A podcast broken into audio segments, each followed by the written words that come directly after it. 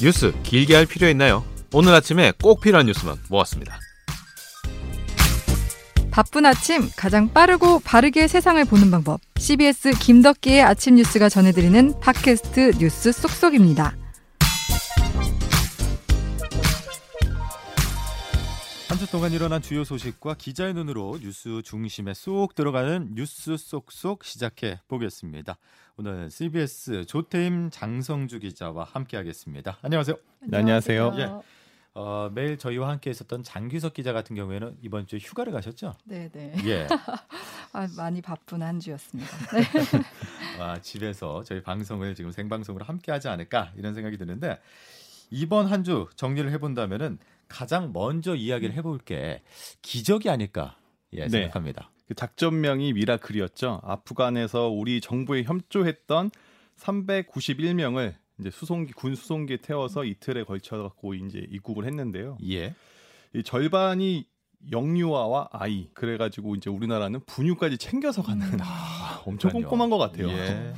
예, 그렇게 했다고 하고 이 인력들은 대부분 이제 뭐 의료진이나 IT 전문가, 뭐 통역을 맡았던 전문 인력들이라서 이제 우리나라 같은 경우는 난민이 아니라 특별 공로자 자격으로 입국을 받아줬고요. 그러니까 여기서 중요한 게 이분들의 신분이 난민이 아니라 네, 특별 공로자. 그렇죠. 네, 근데 예. 기여자로 다시 또 바꾸긴 어, 했더라고요. 예. 네. 중국 우한 주민들이 이제 코로나 때 받아 줘- 주셨던 예, 충북 진천의 공무원 인재개발원에서 한 6주 정도 지내게 되신다고 하더라고요. 예. 아니 네. 좀 대단한 게 우리가 도착하고 나서 이분들이 도착하고 나서 한국 땅을 밟고 바로 테러가 카불에서 네, 그렇죠. 일어났잖아요. 카불 공항에서 이제 IS가 본인들이 테러를 했다라고 본인들이 주장을 했어요. 그래서 근데 그래서- 이런 네. 상황 속에서 우리는 단 한 명의 낙오자도 없이 음. 모두를 건강한 모습으로 데려왔다는 게 정말 기적이에요. 그렇죠. 이게 아무래도 그 원래 전부터 이 테러 위협이 우려가 계속 제기되고 있었던 상황이었는데 예. 우리가 굉장히 우리 작전이 굉장히 시적절했고 굉장히 성공적이었다 음. 이렇게 평가를 할 수 있겠습니다. 특히 일본하고 비교를 하면 예, 어떻습니까? 그런데요. 일본 상황은. 이게 일본 같은 경우는 우리나라하고 정 반대였어요. 우린 우리나라는 예. 결국에는 이분들의 수송이 어, 확정이 되고 이분들의 안전이 확보가 된 이후에야 이제 공개를 해서 우리가 성공했다 이런 평가를 할 수가 있었던 있었는데 예, 예. 일본 정부는 작전을 시작하기도 전에 우리 작전합니다라고 광고를 하고 시작을 했어요. 아, 언론에 미리 알렸었군요. 근데 자기들이 먼저 공개를 하고 가니까 예. 이게 굉장히 은밀하고 그게 미국의 협조가 굉장히 중요하거든요. 탈레반이 미국의 어떤 철수는 협조해주겠다고 합의를 한 사항이었기 때문에 미국의 협조가 굉장히 중요한데 우리는 결국엔 미국의 협조를 받아서 그렇죠. 이분들을 안전하게 데려올, 수- 데려올 수 있었던 거고 일본 같은 경우는 수송기가 한 세 대가 먼저 가- 갔는데 아무도 집결을 못 하셨다고 아. 하더라고요. 비행기는 갔는데 예. 네. 거기서 그리고 이제 추가로 될- 비행기를 보내려고 했는데 그 탈레반의 대변인이 일본의 언론하고 그 인터뷰를 했어요. 어떤 말을 했냐면 일본인들의 안전은 보장해주겠다. 예. 그러니까 떠나지 말아라. 그렇지만 자위대는 빨리 철수해라. 어. 이렇게 메시지를 던진 거예요. 예. 일본 내부에서도 야 일본인들을 그러면 인질로 잡고 국제사회의 어떤 동의나 어떤 자기들의 인정을 받는다거나 아니면 구호를 받는다거나 뭐 이런 걸로 그렇죠. 지금 쓰는 거 아니냐 이런 비판이 나왔던 거거든요. 반면에 우리나라 같은 경우는 우리나라 정부하고 일했던 분들이라서 굉장히 우리나라 그 업무 스타일에 좀 음. 최적화되신 분들이라고 하더라고요. 그러니까 비상연락망 같은 것도 굉장히 촘촘하게 잘 돼 있어서 어. 바로바로 모이실 수 있었고 모여서도 그 우리나라 구- 우리나라 국민들 보듯이 그 뭐 가족들의 여권을 다 챙겨 와서 한, 한 묶음으로 여기 있어 하고 주고 빨리빨리 이게 그렇죠. 절차가 진행될 수 있었다고 하더라고요. 그래서 한간에는 이제 우리나라의 국가 번호가 82번입니다. 예. 빨리입니다, 빨리. 아니 그거에 맞춰서 우리도 빨리 빨리고 아 우리랑 다 일을. 같이 하니까 또 빨리 빨리. 잘 되는구나. 예. 뭐 이런 얘기까지 좀 나오긴 하더라고요. 알겠습니다. 근데 이제 이번 핵심은 우리나라를 도와준 사람들은 우리가 절대 잊지 않는다는 음. 메시지를 확, 약속을 확실하게 보여준 사례라고 저는 생각이 듭니다. 그러니까 맞습니다. 작전명 미라클과 관련해서 첫 번째로 만나봤고 이어서는 정치권으로 좀 봐야 될 것 같아요. 네, 저는 이제 이번 주 가장 뜨거운 감자였던 윤희석 의원에 대해서 좀 얘기하려고 하는데요. 예, 국민의힘 윤희숙 의원. 네, 이번 주에 권익위에서 이제 그 야당 의원들 부동산 투기 의혹 12명을 발표했는데 이제 거기 유, 국민의힘이 12명이었는데 여기 이제 윤희숙 의원이 포함돼서 저희 눈길을 끌었죠. 왜냐하면 나는 임차인이다 이런 국회 연설로 굉장히 어. 맞아요. 그래서 초선 의원인데도 불구하고 대선 출마까지 밝힌 상황이었거든요. 근데 이분이 여기 포함됐다고 하니까 이제 여론이 더 관심이 집중됐는데 윤 의원이 바로 다음 날 의원직을 사퇴하겠다고 얘기를 했어요. 그러면서 이 자리에 이준석 대표도 와서 눈물로 만류를 하고 어 이건 야당 탄압이다 이런 얘기까지 하는데 하루 만에 사실 좀 상황이 반전이 됐어요. 일단 예. 민주당에서는 이건 쇼다. 왜냐하면 의원직 사퇴라는 건 이제 의원 국회의원이라는 게 국민의 대표이기 때문에 그 사퇴 절차가 굉장히 까다로워요.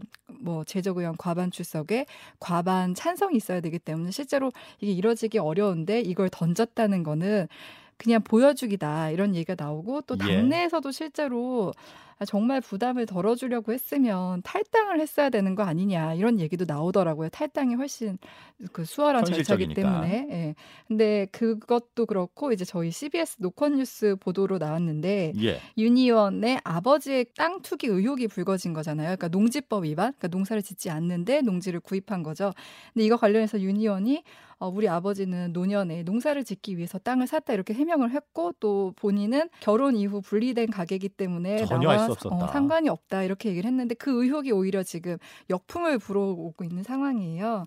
그래서 저희 CBS 노컷뉴스가 취재한 바에 의하면은 윤 의원의 여동생의 남편 그러니까 그 아버지로 따지면 사위가 그 박근혜 정부 시절 완전 실세였던 최경환 기획부 장관의 그 정책보좌관이었다는 예. 게 저희가 확인을 한. 거예요. 네. 예. 근데 그 시기가 2014년에서 2016년 정책보좌관을 했는데 2016년 1월에 그만뒀는데 땅을 산 시기가 2016년 3월이더라고요. 예. 근데 여기 관련해서 이제 저희가 좀 짚어봐야 되는 거는 정말 몰랐나, 그러니까 정말 농사짓기 위한 건가를 이제 질문을 할 수 있는데 윤 의원의 아버지는 동대문구에 살았고 고향은 부산인데 땅은 세종에 산 거예요. 그러니까 그렇죠. 연고가 전혀 없는데 거기 산 이유는 뭐냐? 근데 윤 의원이 그 당시 KDI 근무했는데 KDI가 세종에 있다는 거죠. 그럼 정말 윤 의원이 몰랐던 게 맞냐라는 문제 제기가 가능하고 그다음에 땅이 3,300평 규모래요. 어마어마한 크기인데 정말 그 땅을 샀을 때 아버지의 나이가 만 79세, 우리나라로 80세죠. 그런데 그 땅을 정말 농사 짓는 게 가능한가라는 이제 의문을 제기할 수 있는 거고 두 번째는 이제 내부 정보를 이용했나 이 부분인데 윤 의원이 KDI 근무했다고 했잖아요. 근데 KDI가 예비 타당성 조사를 하는 곳이래요. 근데 아까 말했듯이 산업단지들이 잇따라 들어왔다고 했잖아요. 예. 그럼 그거에 대한 관련 정보를 알고 있었나 의혹 제기가 가능한 거고 그러니까 사위가 최경환 장관의 정책보좌관 출신이니까 그 정보에 좀 접근이 가능하지 않았을까. 예. 근데 이거는 사실 뭐 팩트가 아니라 그렇죠. 의혹 제기입니다. 우리 조태인 기자께서 합리적인 의심과 관련해서 몇 가지를 짚어주신 건데 이게 야당 상황이었고 네. 여당에서도 뜨거운 거에 하나 있었잖아요. 여당은 이제 사실 지금 언론중재법이 가장 뜨거워요. 저희가 지난주에도 한번 소개를 해드렸는데 예. 언론중재법이 주중에 밤사이 새벽에 1시에 그 야당 의원들이 퇴장한 상태에서 법제사법위원회를 통과를 했어요. 새벽 4시에 새벽 4시에 통과를 했어요. 그래서 저희들도 아침 뉴스를 진행하면서 굉장히 당황을 했었는데 예. 근데 이제 그러면 사법 법제 사법위까지 통과를 했기 때문에 마지막 관문이 본회의가 남았는데 원래 그날 본회의가 예정돼 있었는데 이제 박병석 국회의장이 지금 본회의를 하는 거는 규정에도 맞지 않다 해서 일단 30일로 미뤄둔 상태예요. 그 사이 지금 여론도 계속 안 좋은 상황인데 그 연석 회의를 열고 결국에는 30일에 통과시키겠다 입장을 재확인한 상태입니다. 참 다음 주에 또 어떤 상황이 정치권에서 벌어질지 여러 가지 지켜봐야 되겠고 우리가 이번 주에 코로나 소식을 안 볼 수가 없는 게 여러 가지 획기적인 사안들이 나왔는데 일단 코로나부터 예 짚어보죠. 코로나가 50일 넘게 확진자가 네 자릿수를 넘어서고 있습니다. 그래서 예. 이제 지난 화요일 기준으로 2,154명이었고 수요일 날 1,882명이었는데 그 수요일 날 또 사망자가 20명이나 나오셨 나왔어요. 야 그러니까 이게 너무 많이 음. 늘어났어요. 그러니까 이게 지난해 12월 29일 40명이 가장 많았는데 그 이후 두 번째로 많은 수치라고 하더라고요. 예. 또 문제는 이제 위중증 환자입니다. 음. 434명이었는데 이게 4차 유행이 시작된 이후로 가장 많은 숫자라고 해요. 그리고 이제 그 중에 특히 이제 눈여겨 봐야 될 점이 20대에서 40대 좀 비교적 젊은 분들이 예, 예. 23.7%를 차지하고 있는데 이게 3차 유행이었던 1월하고 비교를 하면 10배 넘게 증가한 거라고 하더라고요. 예. 그러니까 젊은 분들이 아직 백신 접종 우선순위에서 뒤로 밀려나 있다 보니까 위중증 또? 사례도 네, 또 많이 발생하고 그렇게 가는 거 아니냐 이런 시각이 있는 것 같습니다. 예. 코로나와 관련해서 지금 나오던 게 예전 같으면 10월 집단 면역이라는 표현이 자주 나왔었는데 지금 with 코로나라는 말이 나와요. 네, 그러니까 예. 이게 델타 변이가 나오면서 이제 사실 백신을 접종해도 다시 감염된 사례도 있고 이제 더 이상 이제 제로는 어렵다 이런 인식이 좀 강하게 있어서 이제는 뭐 감기나 홍역처럼 같이 가야 되는 거 아니냐 이렇게 with 코로나 얘기가 나오는데 예. 일단 with 코로나 정의를 다시 드리면은 지금은 이제 확진자 수를 저희가 집중하고 있잖아요. 그렇죠. 하루하루 몇 명이 나왔는지. 그렇죠. 근데 그것보다는 이제는 위중증 환자나 사망자에 집중해야 된다. 아. 그러니까 일상적으로 발생하는 거는 이제 그것까지 통제하기는 어렵다 하면서 사회적 거리두기나 이런 지금 내려지고 있는 방역 지침들도 약간 좀 완화하는 쪽으로 가는 게 with 코로나인데 예. 이제 정은경 질병관리청장은 이것과 관련해서 앞서는 사실 70% 국민 면역 70%를 얘기했었는데 지금은 계속 상황이 안 좋다 보니까 고령층 같은 경우는 90% 이상, 일반 성인은 80% 이상의 백신 접종을 해야지 with 코로나 얘기를 할 수 있다. 그리고 그렇게 하기 위해서는 의료 체계도 변화시켜야 된다는 전제 조건을 달았는데 예. 사실 with 코로나라고 하면 저희가 이렇게 막연하게 그럼 옛날로 돌아갈 수 있는 건가 생각을 할 수 있는데 예. 상당히 상당히 좀 복잡하더라고요. 아. 그러니까 옛날로 다시 돌아가는 건 지금으로서 사실 불가능하다고 봐야 되고 아직까지도 네. 불가능하다. 그렇게 되면 어떤 식으로 전환을 해야 되냐 이런 거에 대해서는 방역 당국이 지금 모니터링을 계속하고 어느 정도 기준을 세워야 될지는 좀 정하겠다고 했는데 예, 예. 아니 궁금한 게 그럼 방역 그 전략을 전환한다는 이 시점에 가장 궁금한 게 no마스크. 마스크는 어떻게 되는 거예요? 그러니까 지금 with 코로나를 하고 있는 뭐 영국이나 싱가포르들을 보면은 싱가포르는 사실 마스크를 쓰도록 되어 있고 아. 영국도 실내에서 마스크 사용을 안 해도 된다고 했지만 다시 실내에서 마스크를 쓰도록 아, 했거든요. 그렇군요. 그래서 정은경 질병청장도 마스크 벗기는 가장 마지막 단계일 거라고 얘기를 했어요. 근데 예. 이것과 관련해서 군에서는 이번 주 좀 보도가 나온 게 마스크 벗기 실험을 한다는 보도가 나왔어요. 군 그러니까 내에서는 그렇죠. 군 아까 말했듯이 백신 접종률이 성인은 80% 이상 돼야 된다고 했는데 군은 지금 94%라고 해요. 그리고 외부와 접촉 없는 영내에 한해서는 마스크 벗기를 한번 시범적으로 해보자. 그리고 예. 이게 일상에 적용 가능한지 보자 했는데 질병청은 사실 그와 관련해서는 우리는 논의한 바 없다. 음. 이렇게 해서 일단 국방부 내부 검토 정도 수준인 것으로 지금 예, 그렇게 보여지고 있습니다. 알겠습니다. 아 그리고 저희가 조금 더 깊이 알아봐야 될 소식 중에 하나가 지난 목요일이었죠. 오전에 예상을 했지만 정말 단행될지 몰랐습니다. 음. 한국은행이 1년 3개월 만에 기준금리를 조정을 했는데 인하가 아닌 인상이었습니다. 근데 이게 끝이 아니라고 합니다. 그래서 저희가 취재 기자 한 분 모셨습니다. 경제부 박초롱 기자입니다. 안녕하세요. 안녕하세요. 예, 장시간 기다리셨습니다. 제가 중요한 재밌었습니다. 예, 네. 소식이 많기 때문에. 여러 가지를 짚어봤는데 한국은행의 기준금리 인상 예상하셨습니까? 네, 예상했습니다. 아, 네, 이번에는? 오를 예, 것이다. 예. 8월 달에 올릴 것이다. 네, 왜냐하면 뭐 여러 뭐 애널리스트나 경제학 교수들의 얘기를 들어봐도 지금 자산 시장의 부작용이 사실 너무 심하기 때문에 아. 올리지 않을 수 없는 상황이다. 예. 네, 이렇게 다들 좀 예상을 아니, 하는 그렇다면 상황이었죠. 인상을 한 가장 큰 이유는 뭘까요? 네. 가계 빚이죠. 음. 지금 그 올해 2분기에 지금 가, 가계 빚이 1,800조를 넘었다. 예. 이게 지금 사상 최대거든요. 그러니까 증가율이 지금 벌써 100, 1년간 170조 원이 는 거예요. 1년 동안 네. 170조. 1년 동안 증가폭이 170조인데 건전성이 의심될 수밖에 없고 더큰 예. 후폭풍이 있을 수밖에 없는 상황이기 때문에 이거는 뭐 예상 문제가 아니라 그렇게 해야 된다라고 이제 꽤나 이런 데서는 좀 얘기를 하던 상황이었죠. 예. 네. 가계 빚 때문에. 그리고 네. 집값은 어떻습니까? 뭐 부동산 지금 네, 뭐 왜 웃으시는지 아, 허탈한 웃음만 나오죠. 예. 부동산 지금 평균 집값이 11억 원이라고 하는데 한국 부동산원 자료를 보면 이달 넷째 주 기준으로 서울 아파트 가격이 0.22%가 오르면서 지난주보다 상승폭이 더 커졌는데 이게 153주 만에 최대 상승폭을 기록했다 이런 자료인 거잖아요. 네, 그냥 뭐 계속 오르고 있습니다. 예. 앞으로 올해 안에 한두 차례 더 인상할 수도 있다 이런 말이 있었는데 음. 어떻습니까? 현장에서 취재를 해보시면. 어, 대체적으로 그럴 거라고 예상이 돼요. 왜냐하면 부동산 가격 급등이라든지 예. 뭐 가계 부채 이런 게 사실은 금리 인상 이 0.25%뭐 올렸다고 음. 해서 해결이 될 수 있는 음. 문제는 아니거든요. 당연히 정책적인 부분도 뒷받침돼야 될 것이고 사실은 지금 이제 부작용에 비하면 이번 인상폭은 미미하다 사실 어. 이런 얘기도 많기 예, 때문에 예. 기준금리 인상을 결정하는 게 한국은행 이제 금통위인데 이게 지금 10월에 한 번, 11월에 한 번 올해는 예정이 돼 있고 내년 2월인가요? 내년 초에 이제 또 열릴 텐데 대체적인 예상은 10월, 11월 이 열리는 두 회의, 그러니까 11월쯤 한번 아마 올릴 것이고, 그다음에 내년 초에 한 번 더 좀 인상을 해가지고 1.25%까지 연 1.25%까지 올릴 것이다 이런 예상이 사실 가장 많습니다. 예. 대출 부분을 조금 더 깊이 있게 짚어본다면은 음. 이번 인상으로요 가계의 이자 부담이 산술적으로 약 한 3조 원 정도가 더 늘어나게 되는 건데 네. 가계 대출이 이렇게 늘어난다는 것은 많은 분들이 영끌이나 금융 비투. 쪽에 예 음, 비투를 비투. 하신 분들이 음. 더 힘들어질 수 있다는 거잖아요. 집을 사거나 뭐 이렇게 해도 대출을 받아야 되잖아요. 사실 요새 그렇죠. 대출 다 받으니까. 대출 없이는 집을 예. 못 사죠. 그러면 이자를 갚아야 될 거 아니에요. 근데 이제 그런 시중 은행의 금리가 사실 기준금리 영향을 받기 때문에 이자가 이제 향후에 높아질 수밖에 없는 상황이고 예. 뭐 그렇기 때문에 사실 지금 뭐 집을 구매하려고 하시는 분들이나 기존에 이제 영끌을 해서 집을 사신 분들은 굉장히 당혹스럽고 좀 예. 얼굴에 수심이 가득한 그리고 네. 앞으로 대출을 받아야 될 분들도 제가 음. 몇 가지 자료를 조사해 보니까 4대 시중은행의 주택담보대출 비율이 지금 뭐 4%대 후반에서 5%대까지 올라갈 수도 있다라는 전망이 나오고 있거든요. 네, 뭐 이자도 진짜 뭐 최고 5%대까지 지금 벌써 얘기가 나오고 있고 예. 또 문제는 사실은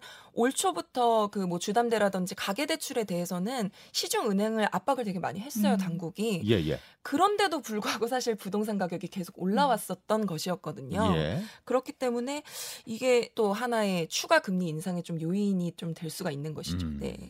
대출을 아예 막은 은행도 있잖아요. 기본적으로 생각을 하셔야 할 게 시중 은행이 대출을 할 수 있는 총액이 정해져 음. 있거든요. 아. 근데 이제 농협은행 같은 경우는 정부가 정한 이제 농협은행의 대출 총액에 이제 빨리 한도가 이제 된 거죠. 근데 여기서 문제가 뭐냐? 예, 예. 농협은행에서 중단이 됐고 거기에서 이제 대출을 받으려고 했던 사람들은 다른 데로 다른 가서. 은행으로 이제 가게 되는 거죠. 그러면 다른 은행의 대출 총액도 그만큼 빨리 될 것이고 요새 이제 또 새로 나오는 게 이제 패닉 대출이라는 네, 게 네. 있는데 예. 뭐 예를 들면 막히기 전에 받자. 예, 막히기 전에 받자. 음. 마이너스 통장 지금 새로 뚫자라고 하시는 분들이 굉장히 많고 최근에 제가 지금 퍼센트는 잘 기억이 안 나는데 마이너스 통장 이 발급률이 예, 예.